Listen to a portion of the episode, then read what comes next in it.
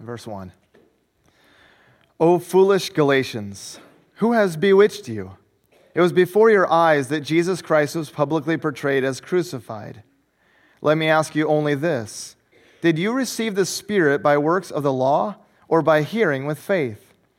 Are you so foolish? Having begun by the Spirit, are you now being perfected by, by the flesh? Did you suffer so many things in vain, if indeed it was in vain? Does he who supplies the Spirit to you and works miracles among you do so by works of the law or by hearing with faith? Let's pray.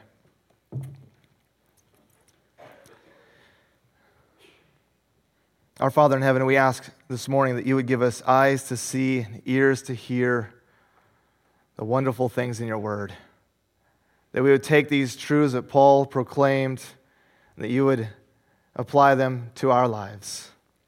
We pray this in Jesus' name. Amen. The Christian life can be compared to a runner. I like to think of a cross country runner who sets out to begin the race, continues on in the race, facing many obstacles and challenges, but perseveres in the midst of the race by striding it out. And they put one foot in front of the other until they finally finish the race that they began. I'm not sure if you're aware of this, but I was a cross country runner. I loved it. Right? We run individually, but, but we competed as a team, right? So you have, we had seven runners, we compete as five that actually place. And as we did so, uh, even though we're running individually, and really what we do is what we do, uh, we were encouraged to press on by our teammates, right? They would encourage us, they'd spur us on to keep going. And there were times when our opponents would, would try to take us off track. Runners would try to cut in on our path as we're heading in a certain direction. And then there were times where you faced very great challenges and suffering. I remember my first race. We were in Eldora. We were in Eldora, Iowa, on their golf course, and you encounter what they called jaws. So, my first race ever, you encounter Jaws. The, the golf course literally went like this. It was a hill and uh, one big Jaws where you, you got to go down the hill and immediately up a hill, and hopefully you can make it out alive. Well, anyway, I got through the race with a broken ankle, but I managed to finish the race. Threw up at the end, and then I and then I couldn't walk anymore after that, but I made it. And that was my first experience with my first race ever. You see, that's a lot like the Christian life and our Christian experience. In our passage this morning, Paul is going to draw our attention to our experiences, to our experience in conversion, to our experience with Christ and with the Holy Spirit and with God the Father. He's going to show us that how we started the race is the same way that we actually continue on in the race and ultimately complete that race. Within the context of this passage, Paul has stated that we are justified, right? We're declared to be in a right relationship with God and right standing before God by faith in Christ and not by works of the law, not by our religious performance, not by observance by observing the law, not by being circumcised, not by following certain food laws. Only through faith in Jesus Christ is one accepted by God and belongs to the people of God. And so Paul defends this truth and applies it to their lives in several ways. And he first begins with their experience. He looks at their own conversion to Christianity to show that we are right with God through faith in Christ and not through what we do. And therefore, the, the counterfeit message that they were hearing from their opponents, who were then seeking to add to the gospel in order to be saved and justified, must be rejected. And so he begins by looking at the human experience. He considers our conversion as evidence that we, by faith, as evidence that we began by faith, we continue on through faith, by faith, and we're completed by faith in Christ. And therefore, justification, right, being right with God, comes through faith in Jesus Christ. And so he makes this appeal and, and defense of this truth by asking several questions. So, first, we see a question about turning from Christ. A question about turning from Christ. Verse 1 O foolish Galatians, who has bewitched you? It was before your eyes that Jesus Christ was publicly portrayed as crucified. So, as Paul now transitions to this new section in which he is applying the gospel to, their, to the lives of his audience, you, you can feel, you can feel the emotional appeal that he makes here and the urgency in these words, in the way that he addresses them with these questions and in what he asks. He says, Oh, foolish Galatians. We might say to a child who is acting out of line with their behavior, they do something that shocks us or just really upsets us, and we respond with, What are you doing? That's how I respond. What are you doing? You know better. How foolish. These believers were acting foolishly. They weren't thinking right at all. It's not that they weren't intelligent, they were intelligent people, but rather they weren't using sound judgment. This past summer, my, my family and I, we, uh, we went to the Iowa State Fair. I think I told you I, we were going there. We went to the Iowa State Fair this past summer to go to a concert. And while we're there, I'm not sure if anyone else is like me, but when I go to the fair, I am overcome by this strong craving for food. Like, do they really have to put those places like one right after the other? Food after food. Everything's fried. And, and the donuts, you gotta have the donuts. I gotta have the donuts. But Becky reminds me that the food is really expensive. The food is really expensive at the fair. Well, I'm not thinking about that in the moment. I'm not using sound judgment. And so she reminds me that you don't have to get everything. I am being fooled by my cravings and what I want and not thinking properly. But definitely, definitely the donuts. I gotta have the donuts. But Becky says, no more donuts, Sean. You can buy donuts from Matt. You see, we often get into trouble when we aren't using our head, but when we do things based on how we feel or what everyone else is doing. The Galatians were being foolish. They were not thinking rightly. They were giving into a counterfeit message. They weren't using their head, so to speak. But at the same time, it's not only head, is it? We know that. It's not only head. Following Jesus is not just a matter of the mind, of the intellect, of, of just knowing certain facts with no experience. It's not that either. It, it, it's both, right? It's, it's head and heart, intellect and emotion. Paul will actually refer to their experience with Christ and their experience of conversion as a reason why they shouldn't give in to the false teachers. So, why does he call them foolish? He then asks, Who has bewitched you? I don't know how common it is today, but when high school students attend prom, one of the attractions or one of the events that used to be popular anyway is that they would have a hypnotist present. I don't know if they still do that. High schoolers, they still do that, maybe. They have a hypnotist that is present. And, and he would hypnotize people and get the students to do outrageous, outlandish things. I, I was always stunned by this. I was stunned by it. I thought it was pretty funny, right? The, thing, the things people do, you think it's pretty funny. Well, and I was also confused by it as a kid as well. Were the kids just faking it? Are they really, like, are they just faking it? How could they be under that kind of spell? That's what I ask, asked and, and wondered. Well, that's the imagery that Paul actually uses here in this passage. To bewitch someone was to cast a spell on, or it was like hypnotizing them. It meant to give someone an evil eye to cast a spell over. Tom Schreiner says that magic attracted people in the ancient world for it promised control over their lives in an uncertain world. Paul uses the coinage of the day to express his astonishment at the Galatians' fascination with circumcision. It is as if a magician has cast a spell over them, preventing them from seeing what is blatantly obvious that is, the significance of the cross of Christ. It was as if a magician or a hypnotist had had them under his control and influence. It grabbed their attention, it held their attention.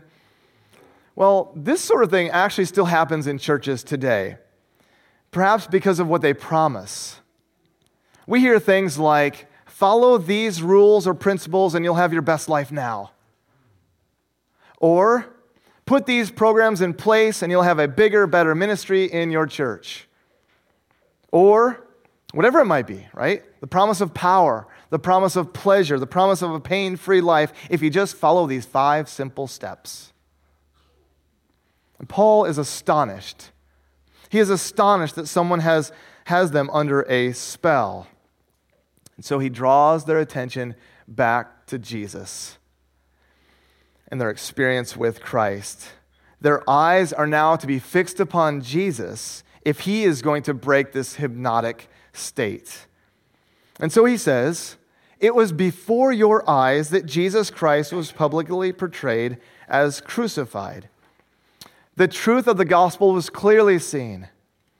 I don't know how often you go to big cities, right? We don't have very many big cities around here, but, but when you do, you see these large, there's billboards everywhere. Okay, these large billboards are all over the place. And you can't help but notice them. You can't help but have your eyes directed toward them, to see them, to read them, and then also to figure out what's being communicated behind them and what's being communicated through it. Well, Paul is saying here that the significance of Christ and Him crucified was vividly communicated as though on a large billboard when He proclaimed the gospel to them.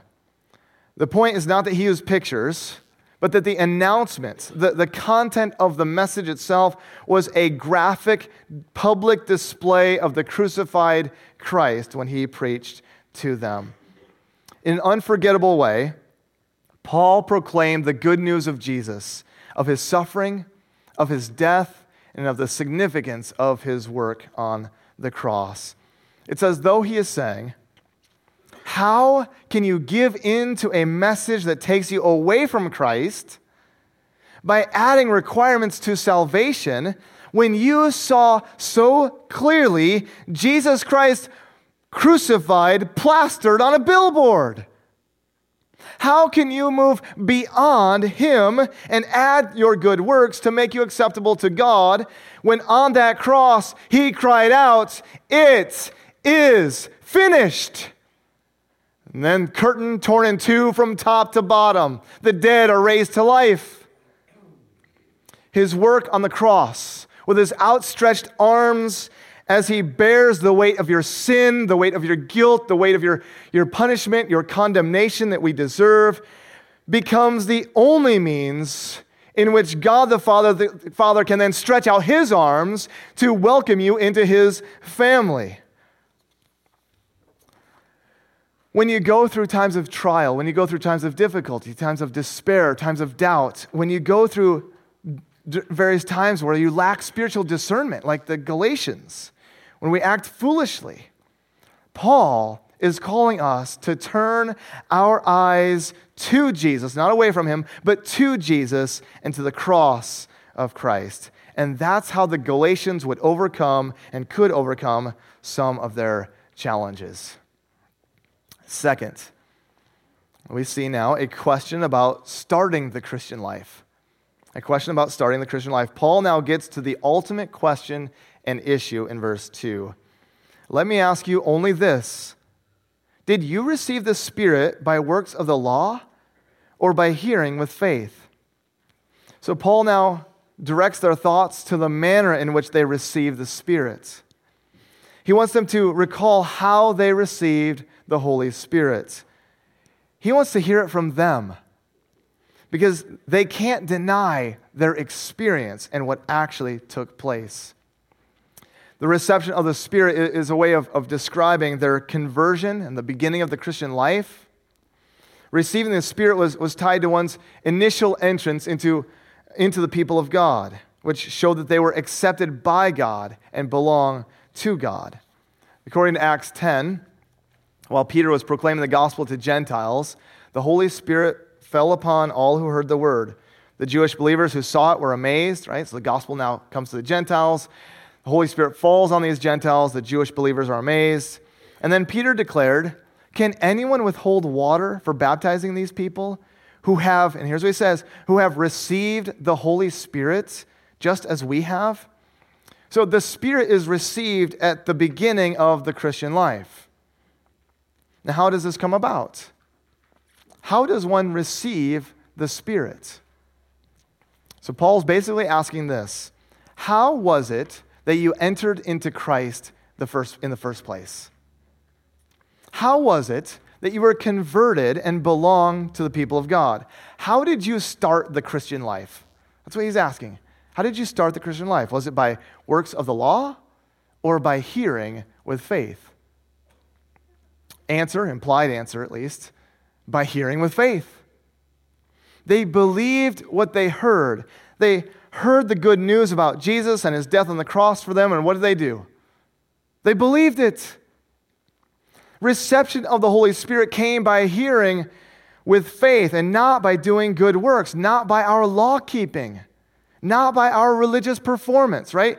Your religious performance that you did or do, that's not how you receive the Holy Spirit.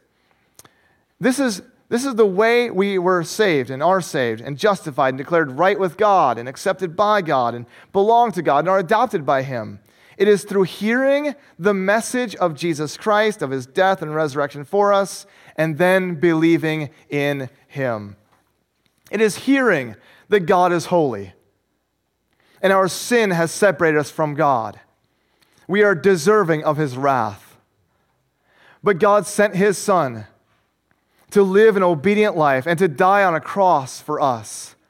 He took the penalty that you and I deserve, and he rose again on the third day, victorious over sin and death, so that all who repent of their sins and place their faith in him as their Lord and Savior receive the Holy Spirit who guarantees the promise of eternal life. And so, we believed it. We believe it. We trust in the gospel of Christ and not in our works. And we're converted.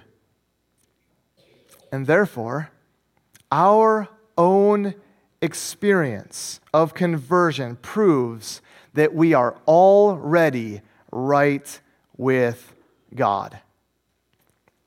They received the Spirit long before these opponents, these Judaizers, tried to convince them to keep the law.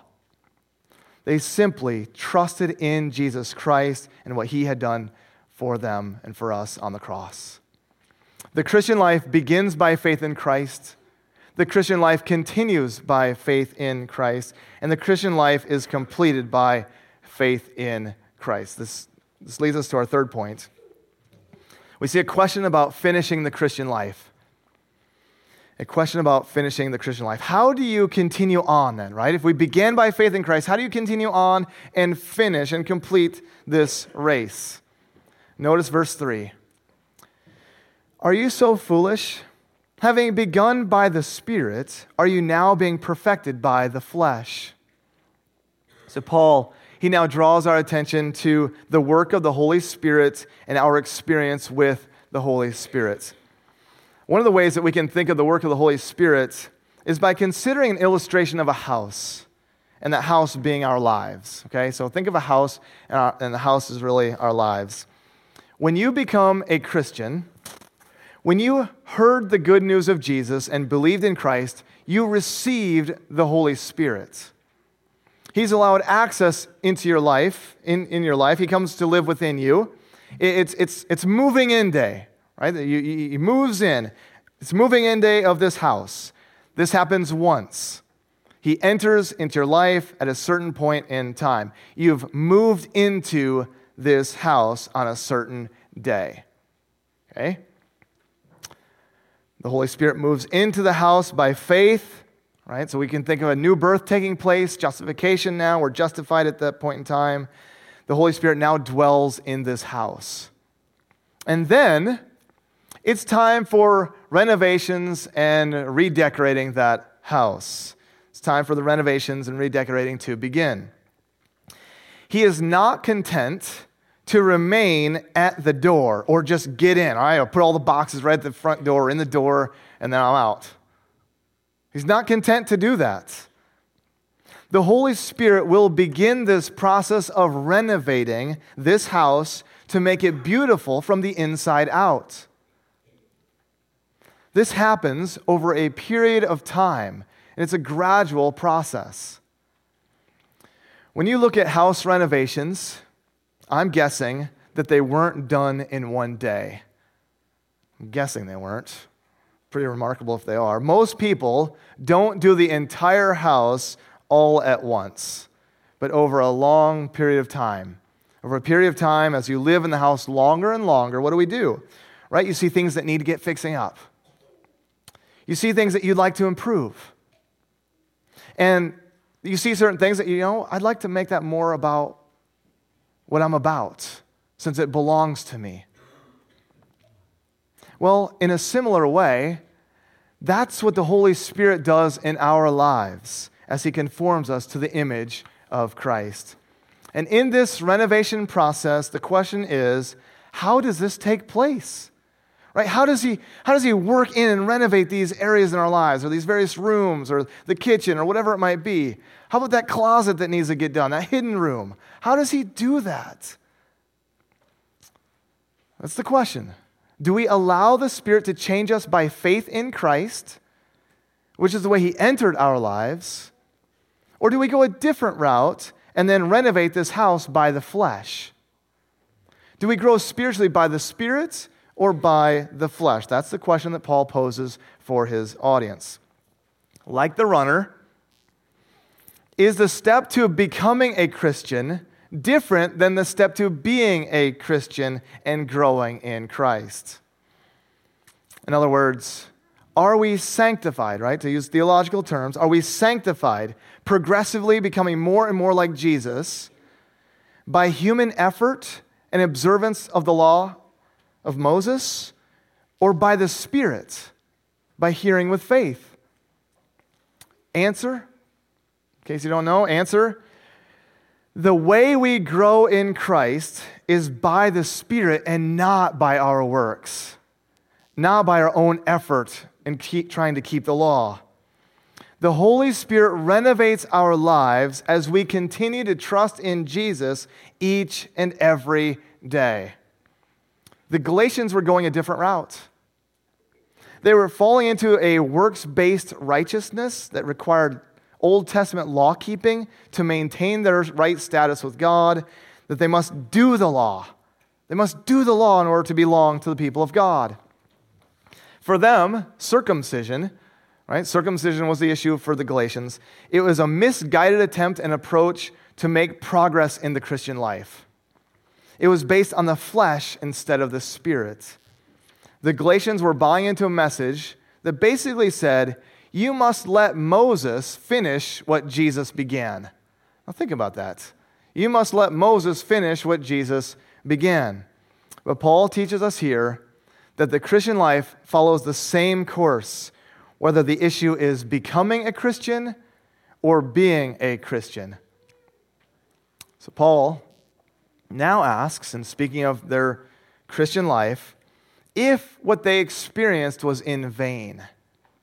If in this race called the Christian life, if they started well, right? They started well, they're continuing on, and then they give in to the false teachers, then what they experienced was for nothing. It would have been empty and futile. Notice verse 4. Did you suffer so many things in vain, if indeed it was in vain? So Paul, Paul acknowledges that at one point they suffered many things. This could also be translated experienced. The Christian Standard Bible translates it like this Did you experience so much for nothing, if in fact it was for nothing? So Paul is asking was, was your Christian experience suffering included, for nothing? Did they go through persecutions for nothing? At that time, based on how Paul and Barnabas were treated in that area when they brought the gospel, they would have they experienced various kinds of trials and, and suffering. They were persecuted for their faith. This involved physical and, and verbal attacks. So you can imagine, you can imagine what Paul is saying. You accepted Jesus by faith. You came to believe in the good news that was preached to you. You took a stand for Jesus. In fact, you were persecuted for Jesus as you took your stand. People mistreated you both physically and verbally, and now you decide to abandon it. You decide to join them. If you did this, then what you went through, all those hard times, what you went through was for nothing. It was in vain. We, we know this to be true when, when someone learns a new skill or hobby, or at least as parents, having a child learn a new skill or hobby. You have them practice and practice and practice and practice some more. It's difficult, it's painful, there's toil to it. But then what happens? they decide, you know what, I don't want to do it anymore. They either give it up or they go back to the way they used to do it. And in some sense, what you feel, you, you feel like all that time and energy and experience was for nothing. I mean, there are certain other things that they might gain from it, but in some sense, you feel like, wow, that was for nothing. They didn't even continue on in it. And, and, and Paul, he makes his appeal and certainly it was not in vain. As Paul helps them think about their life and their experiences, he draws their attention back to God's work among them. And in the final question, which is really the same general question that he asked in, in verse 2 Is it by works of the law or by hearing with faith? So, fourth and finally, a question about God's provision and power among us. Is God's provision and power on display among us by works of the law or by hearing with faith? Notice verse 5. Does he who supplies the Spirit to you and works miracles among you do so by works of the law or by hearing with faith? This is the conclusion, right? This is the conclusion of these questions. It's an appeal for these believers to consider the questions that are being asked, to answer them personally for themselves and from their own experiences. And the answers are obvious. But Paul makes Paul uses these questions to drive home his point. As Students, students and, and adults that are here, have you ever noticed that some of the best teachers, and you might students might not realize this, some of the best teachers ask questions. They ask a lot of questions instead of just giving you the answer. That, that's a really good teacher. They ask you questions instead of just giving you the answer. Because what do they want to do? They want you to find out for yourself, right? They want you to find the answer and draw you to then answer it yourself. Because when you do answer it yourself, you believe it. You're like, oh, I got it. Well, that's what Paul has been doing throughout this section. And he closes again, he drives the same question home, right? It says it multiple times and in different ways verse, as in verse 2. So then, does God give you the Spirit and works miracles among you? Does he do this by your doing of the works of law, or is it by believing what you heard? So Paul is saying, think about, think about your life. Think about what God has done in your life and is doing in your life. In Acts 14, in the cities of Galatia, a crippled man was healed. Unbelievers were saved. Lives were changed and transformed. They were released from those things that controlled them and once dominated their lives. All these things God did. God provided, and God demonstrated his power among them, and he worked miracles in these ways in their midst. God, the one who supplies the Spirit to you, which the Galatians received by believing what they heard when Paul proclaimed Christ crucified. And it was God, the one who worked miracles among them in so many different ways. God did these things. And how did it happen? By works of the law or by hearing with faith? The implied answer, of course, is by hearing with faith. The presence of the Holy Spirit in our lives and His power at work in our midst is displayed among us as we continue to trust in Jesus Christ. The work of God in our midst is not due to our observance of the law, of works of the law, but by hearing the message of Jesus and believing in Him. Because what does this reveal? What does this reveal? What does this do? It brings the focus to God. He gets the glory. He gets the glory for great things He has done. He is honored as we trust in Him. So, as we conclude, we might not, highly unlikely, we might not be prone to rely on circumcision or other laws that were given to the people of Israel to either gain or maintain a right status with God. But we may be prone to rely on our own human efforts. We might be prone to rely on our religious performance we might be tempted to focus on human achievements, human plans, and not trust in God. We could have a tendency to move away from the gospel and trust in our own efforts to grow as individuals and as a church. Possible. Maybe we are convinced that we started the Christian life by hearing the good news of Jesus and then believing in it. But what do our actions show as far as how we continue on in the Christian life? What if, what if we relied upon God? What if we trusted in Christ and the work of the Spirit to renovate our spiritual lives? What would that look like in practice? What would change? What would it look like to trust in God to provide for our needs and see Him at work in our midst? What would it look like to reach our area for the sake of Jesus if we did so by the Spirit and not by the flesh? I suspect it would lead us to rely upon God, to pray. It would lead to a greater trust in Christ and his promises to grow his church and to sanctify us. I suspect it would lead us to seek first the kingdom of God and his righteousness. And it would lead us, I'm convinced, to turn our eyes to Jesus each and every day. We began the race by faith in Christ.